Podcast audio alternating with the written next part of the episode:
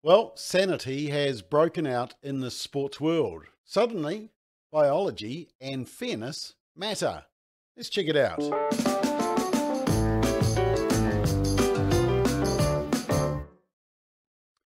So, I'm not sure I need to tell you this, but men and women are different. Equal worth and dignity, but different. For example, men tend to be bigger, stronger, and faster than women. Tend to be, although I think Beatrice Faumuina may be stronger than me. But as a result of these general physical differences, sporting competitions from time immemorial have segregated men and women. That is, biological males have competed only against biological males, and biological females have competed only against biological females.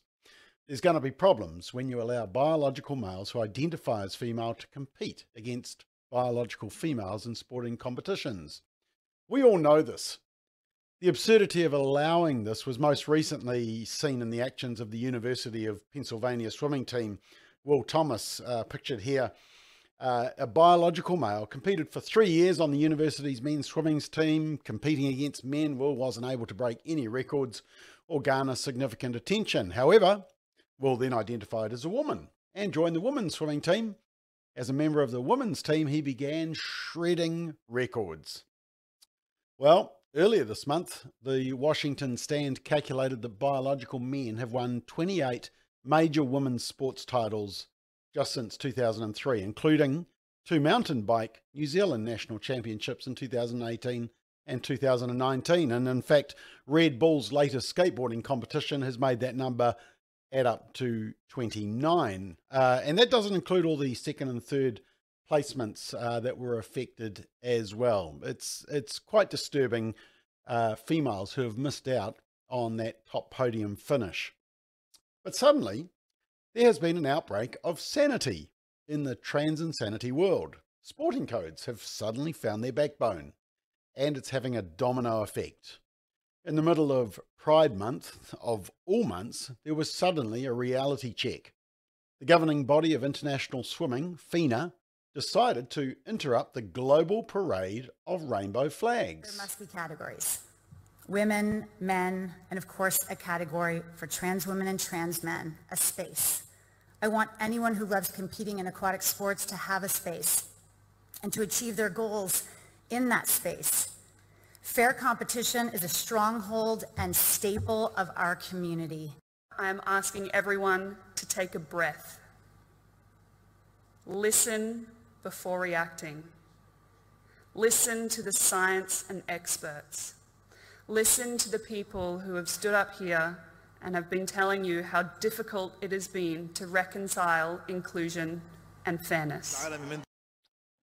Yep, and so starting this week, FINA says that biological men will be banned from competing against women at Federation events. The group has announced that unless they've transitioned before age 12, when the changes are less likely to give them a competitive edge. And FINA said, quote, we have to protect the rights of our athletes to compete, but we also have to protect competitive fairness at our events. Now, 71%, 71.5% voted for the policy, including a brave delegate from New Zealand. It was made relatively easily on the basis of what we'd heard, and I still stand by that and think that on the day, um, fairness and the voice of the biological female athlete has been heard. Yeah, exactly. And FINA said swimming is a very inclusive sport. We love everyone to come and swim and be involved, but the cornerstone of sport is that it has to be fair and it has to be fair for both sexes. Um, both sexes? How binary, how bigoted. I mean, uh, Long Bay College told me that there were 112 genders. Anyway, back to reality. What has happened since FINA's decision has been stunning. Sanity has broken out. Rugby League's world body has banned transgender athletes from playing the game at international level, including this year's World Cup in England. And they said this it is the IRL's responsibility to balance the individual's rights to participate a long standing principle of rugby league and at its heart from the day it was established, against perceived risk to other participants and to ensure all are given a fair hearing. And then the World Netball Federation announced it's reviewing its rules on transgender involvement in women's sports. A federation spokesperson said, quote, our medical committee are currently in the process of reviewing our transgender policy, end quote.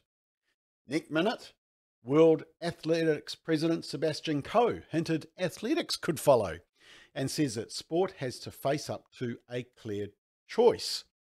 When push comes to shove, if it's a judgment between inclusion and fairness, we will always fall down on the side of fairness. That for me is non negotiable. We can't have a generation of young girls thinking there is not a future for them in the sport. So we have a responsibility.